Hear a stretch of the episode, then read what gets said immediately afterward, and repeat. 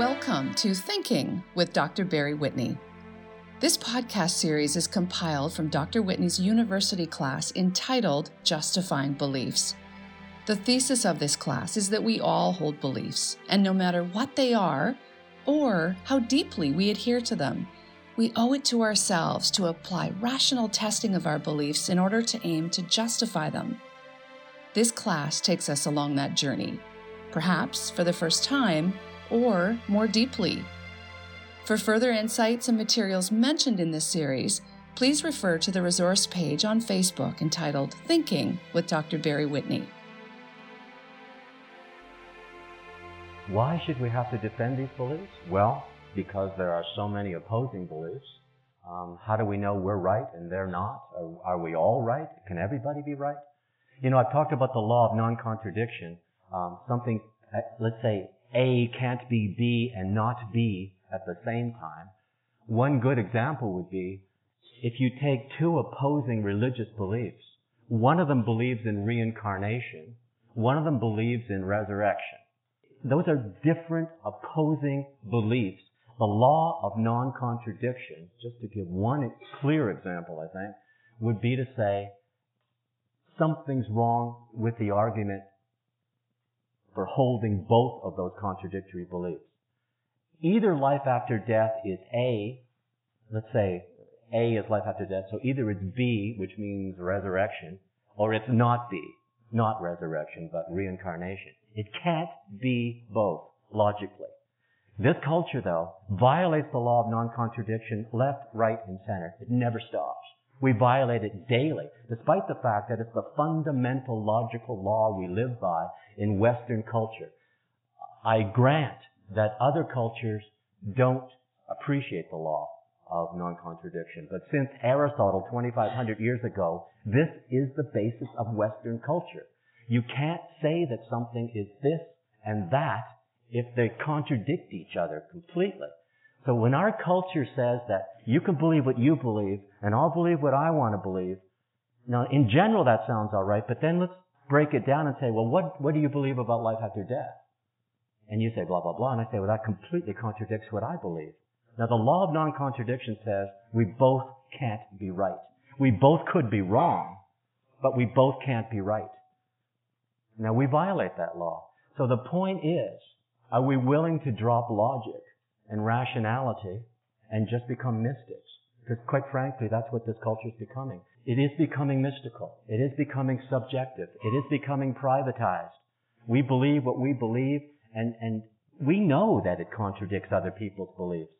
And it's okay to say, well, live and let live. Let them believe what they believe and I believe what I believe. But quite frankly, if there's a contradiction, we're violating basic laws by which this culture has always, always lived. And I don't think we can live by violating the law of non-contradiction. It's like saying a tree is a tree, but it's not a tree, and they both make sense. This is, this is fun for logic class, or maybe some mystical version of logic, but I don't think we can live by violating that, just basic logical laws like the non-contradiction law. But we do. We do continually. And Again, we'll, next week we'll talk more about just this whole problem of um, this subjectivism and this, this uh, uh, which basically turns into a skepticism about everything. Because if everybody's right in their own perspective, that really is saying that no one's right. Because, I mean, everybody's contradicting everybody. So we must all be wrong, it seems. There's, there's problems with this that are just immense. But I'm telling you, I've added one other document. See, my thesis has been, one of the theses is the reason we have to justify our beliefs in religion and in spirituality is because this culture demeans them.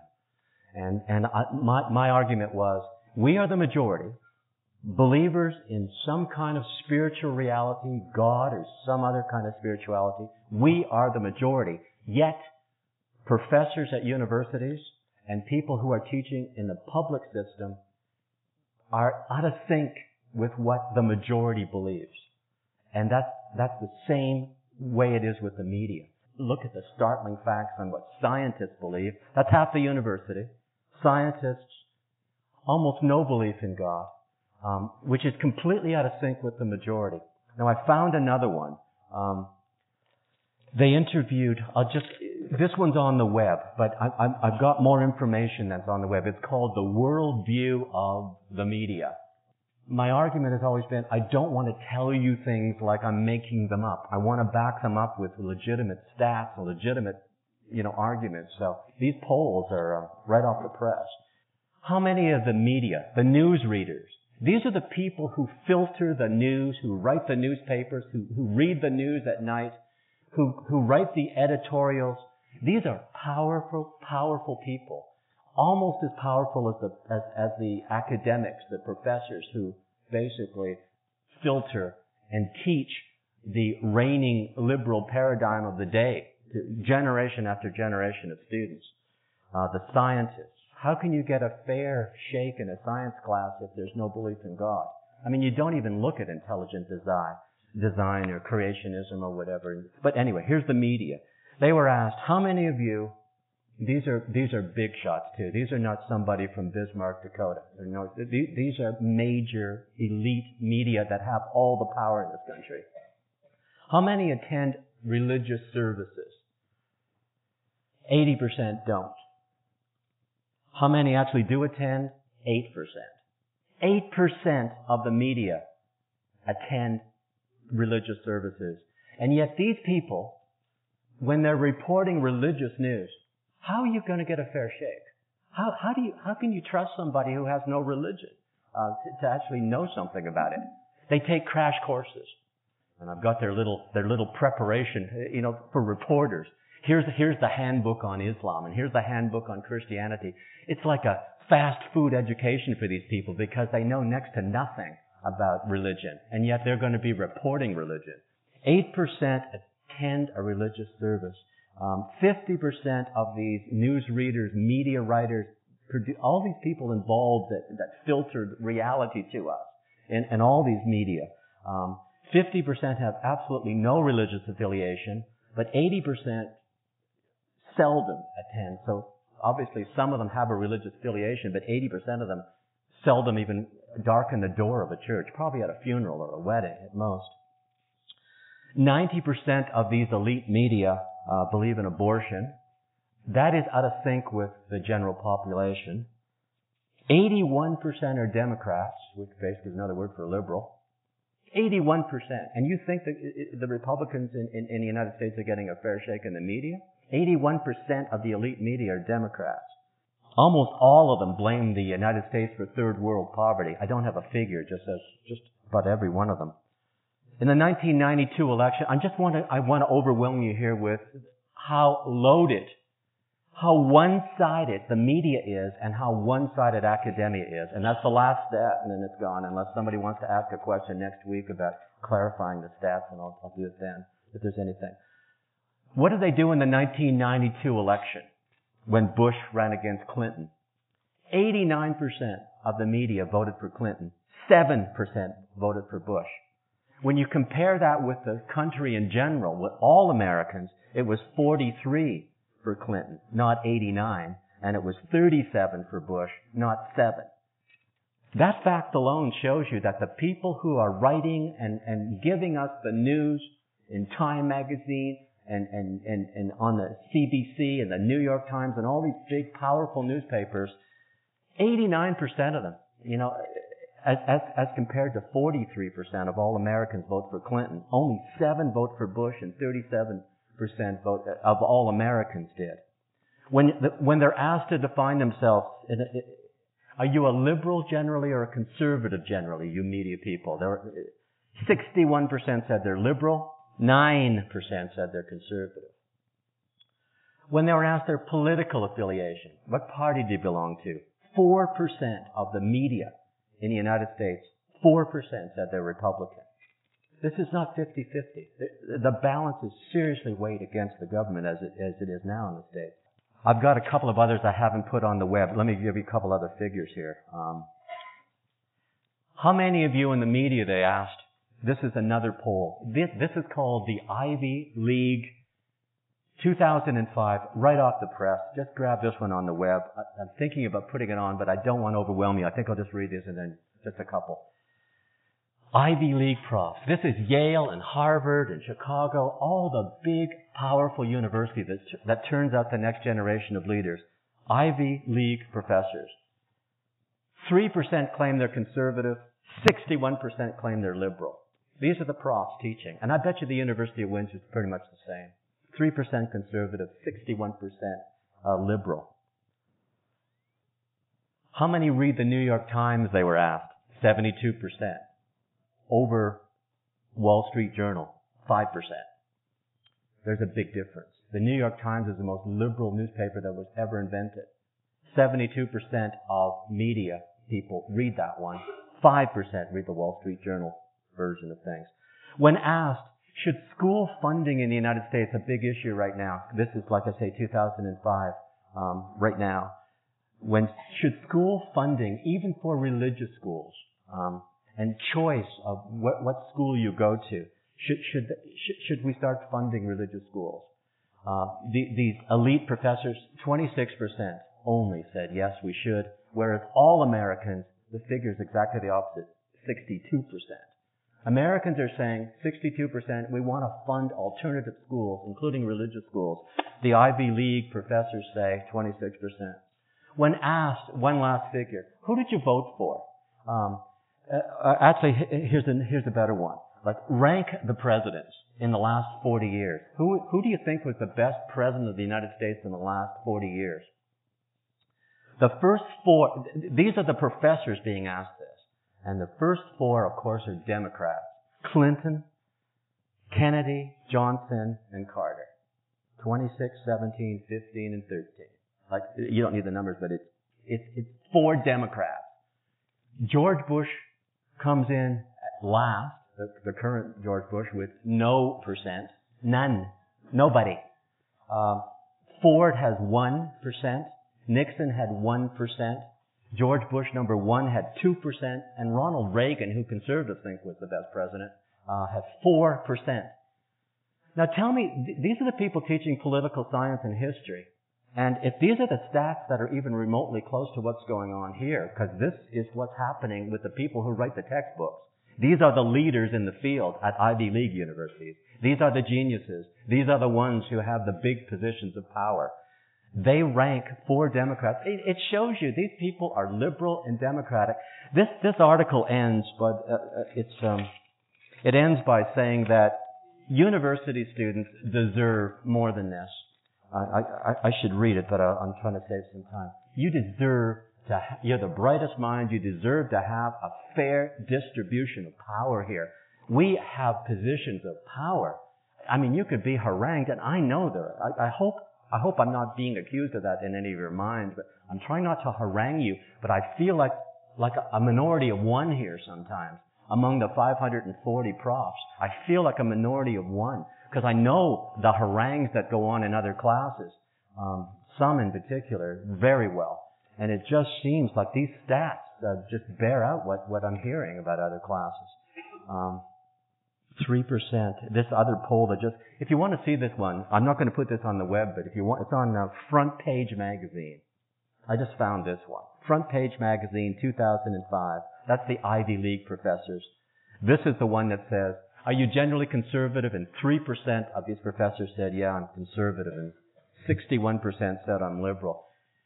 You don't need all the percentages, but the, the story here is that, uh, like, I, I, I'm not going to make the case anymore, but here's the argument. The reason that religious people like me and you, most of you, spiritual people, have to justify our beliefs is because we're not taken seriously by the media and we're not taken seriously by academia. Period. And if you think I'm making it up, just check out the stats or show me something that contradicts it. Um, you have a right to know that. It's a, it's a very last thing you'll ever hear anywhere because the liberals seem to think they're mainstream. And uh, that's a mystery to me. Mainstream would be the majority, it seems to me. But whatever. The, the, the battle wages. We have to do something besides saying, I have religious beliefs.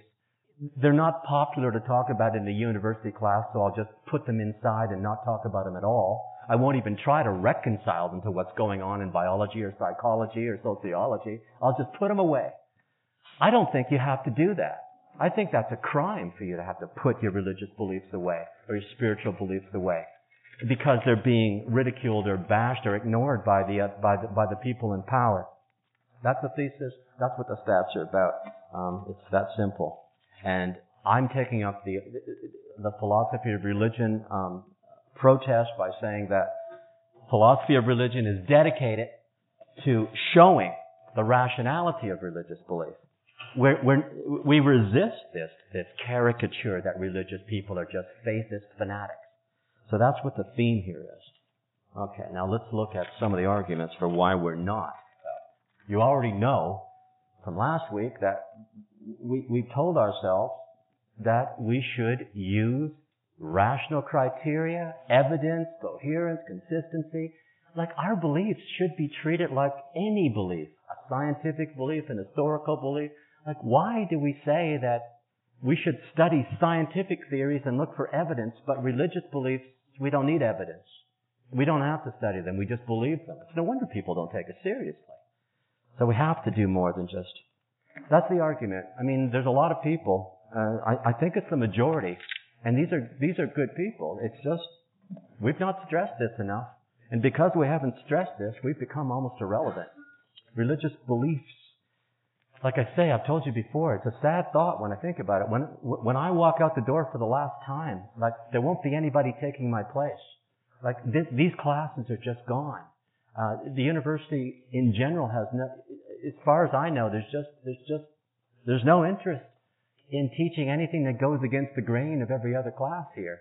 Uh, it, it, it's like we, we, in, in the good old days, we used to send one of our ethicists, a guy who taught social ethics, over to the business school to teach business ethics. And my God, I can't tell you the, you know, the hassle that went on there. Because at universities like Stanford, they, they actually have courses in how to cheat on your taxes and help other people do it. But we were sending people over from religious perspectives saying we shouldn't be doing this and we shouldn't be doing this and business is the problem. And, and, and you people need an education, a philosophy of business. It wasn't popular. I remember at least one professor, if not two from my department, were banned from the business building forever for that kind of stuff. But we're, we're just basically, despite the fact we're unpopular, we're trying to say that there's, there's another opinion around here that has no voice. And it happens to be the majority opinion of most people unless you're already indoctrinated, which is the idea of a university. It's, it's not really to advance knowledge. That's, that's the ideal goal of a university. Before you and I can advance knowledge, do something creative and make the world a better place, we have to be educated into the dominant knowledge of the day. That, that's basically the mandate. To educate people into what we believe and then you go on from there and do whatever's creative with it. Because that's, that's your generation. That's, that's your task. Every generation does it. But first comes the ominous. What do we believe in each discipline? And what you believe, what you're getting from, from most of this culture is not consistent with probably what you believe. And I don't think you should have to put it away like that and hide it. Now, having said that, we'll just move on. Now, you know the word apologetics. Apologetics is just a fancy word again for justifying religious beliefs. That's all it means justifying religious beliefs. Justifying belief in general, but in our case, religious beliefs. There are rules.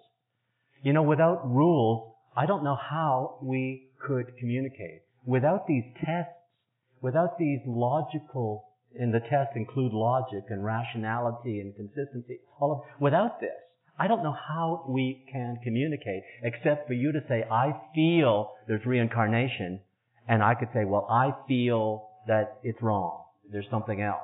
Like, we wouldn't get anywhere. And you could say, well, so what? Well, I would say, I don't like living violating laws of non-contradiction. I mean, you may not stay awake tonight worrying about violating those laws, but the more we violate, the more we live that way, of course then you can have a Hitler or, or you can have an Idi Amin, you can have, anything goes after a while if there are no ways to judge, to test, to assess. And no one's saying that it's conclusive. Remember that. This isn't mathematical precision. This is simply saying, look at what you believe before, you know, just go beyond feeling and see if there's anything really there. Um, and realize that the person beside you has a contradictory belief And it's very hard to live with that when it gets downright important.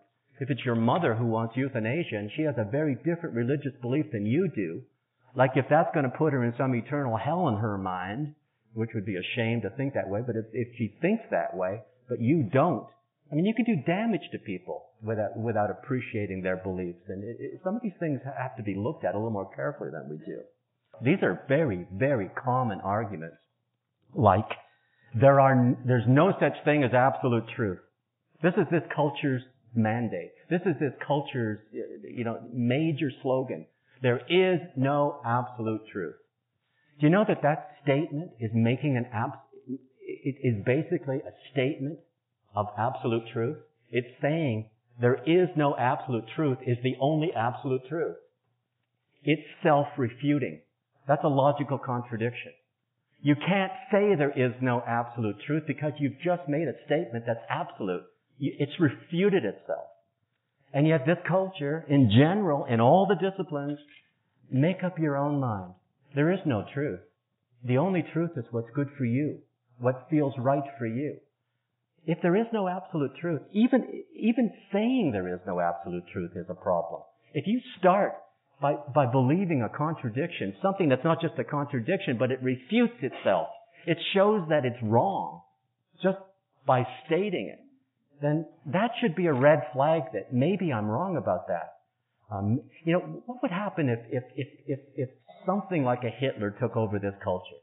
What would happen if the skinheads took over a Nazi party and they started wiping out all the sick and the minorities and the gays, all of that, like it happened in Germany?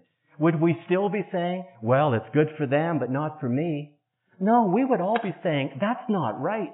Surely we'd be saying that. I know we want to live and let live and love everybody, but the minute some tyrant takes over, I think that's when we, it has to be, it's almost like we need a culture shock, like something nasty that, like that to happen before we're going to get it, that there might be an absolute truth after all. That we shouldn't be killing innocent people. That might be an absolute truth. That everybody believes in, whether they admit it or not. And I can give you other absolute truths that I, I'm sure you feel like I do that I am convinced that I'm free. I'm convinced that I have a personal identity different than yours. I'm convinced that the law of causality makes sense. That for every effect, there actually was a cause. There's no such thing as something just happens without a cause. So I believe in free will as an absolute. I believe in personal identity. I believe in, in the law of causation. Every, every effect has a cause. There's lots of things that are absolute. And yet this culture wants to just, without thinking too much, say, there is no absolute truth. And the only people that are, that are disgusting in this culture are people who say there is an absolute truth. You know, like, like scientism or Christianity or Islam. Like tradition, like scientism does that. The only absolute truth is the scientific method. That's scientism. It's not science, it's scientism.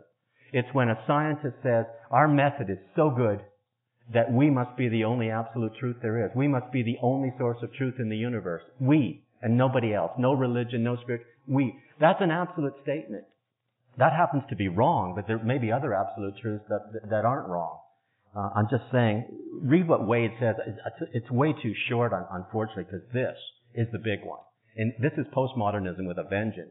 This is the new age with a vengeance. This is, this is mysticism taking over the culture. It may not be a bad thing in everything. Like it's a, it's a good spirituality. It's better than none. But uh, there's, it has some serious contradictions when you start looking at what it actually says. The second slogan that we hear, all religions are the same. All religions are the same. How many times have we heard that one? They're all the same. Well, you know, they aren't all the same. Um, that that is a, that is a serious logical fallacy to even think that because again, it, it, it, uh, it, it's not self-refuting like the first example, but it, it, it violates the law of non-contradiction. What religions are the same? Listen, I mean, I, I could look at, at 500 different religions and I can find contradictions in those religions. Yes, most religions have the same ethical laws. They, you know, everybody promotes, you know, courage and love and, and, and tolerance and, and, and every, every religion hates murder and abuse. Like all of the, yeah, th- there are similarities, but to say that all religions are the same, what you're ignoring is that the law of non-contradiction, like the example I used. Well, some religions say that after life there's reincarnation. Some religions say that after life, like, like early Buddhism would say there's, there's annihilation, there's nothingness. Other religions would say there's resurrection. Um, if you look at other issues, some religions say God is personal. Other religions say God is just the human potential, a spiritual essence that has no mind or no no source, just just whatever the universe is. All religions are not the same. That violates the law of non-contradiction. And the first one to say that there is no absolute truth is self-refuting. Now, a third one, I, I know these are in the text, but I do want to talk about these because this is how we don't want to argue. Like, I don't want you all hyped up thinking that, you know, maybe he's right. I, I don't think so, but maybe there's a, maybe he's got a, you know, just a minuscule of truth that maybe I should think a little bit more about what I believe. Uh, I don't want the bad arguments though. Like the bad arguments are useless. It's better just to keep your mouth shut, I suppose. Although it takes practice. Look at number three. A lot of people say, I don't believe in God because look what, look at how many bad Christians there are. Look at these awful child molesting priests and hypocrites on. Now, that's a non sequitur. That's the, that's a logical. It doesn't follow. God would exist whether or not Christians are good, bad, or indifferent, whether there are bad priests or good priests. It's irrelevant. It doesn't follow. It's, a, it's an illogical argument. It's a fallacy. It has nothing to do with God's existence. There are bad people everywhere, in every religion, in every culture. But you hear that. I, I, had a guy stand up in class about two years ago and he was really, really angry. How can you talk about belief in God? These priests are just awful people. I know one. He was a terrible man. What's that got to do with belief in God? He, he's not God, this priest. He's just a bad guy that shouldn't be a priest. It's a non sequitur. We're going to find almost every argument for and against a belief when we start doing this thing. these things are bad arguments, so we've got to be aware of the logical fallacies. I can't attach a fallacy to each of these. Some of them are just, they violate just about every fallacy. Um, another one says, here's, here's a favorite one of mine, and, and I'm just going to begin this one, and if we have some time at the end of the class, I think we're going to do some stuff on uh, comparing religions and just see, because that, that's a hot issue now. And, um, I just don't want to rush what I want to do first.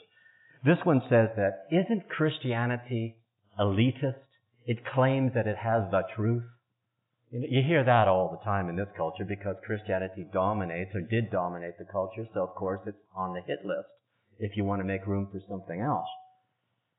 Now, did you know, if you actually study this, go to Hinduism, which claims that it is a religion that's eclectic. It accepts every view. It worships Jesus. It worships, quite frankly, in one village, it worships Marilyn Monroe. And Hinduism is, can be atheistic, it can be polytheistic, it can be monistic.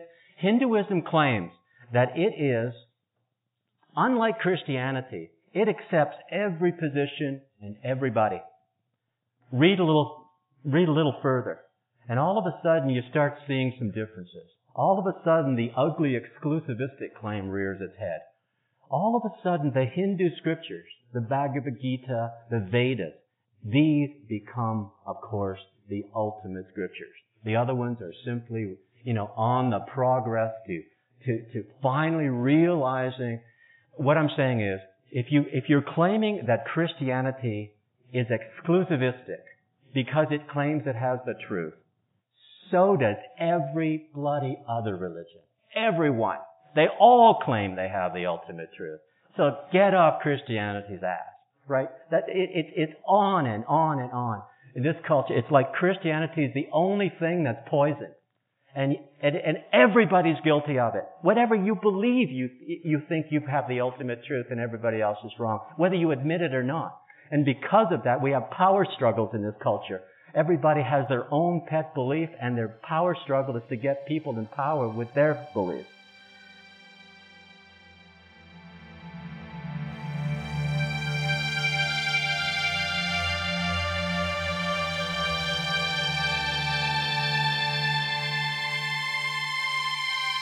Thank you for listening. We invite you to join us for the next episode as the journey of justifying beliefs continues.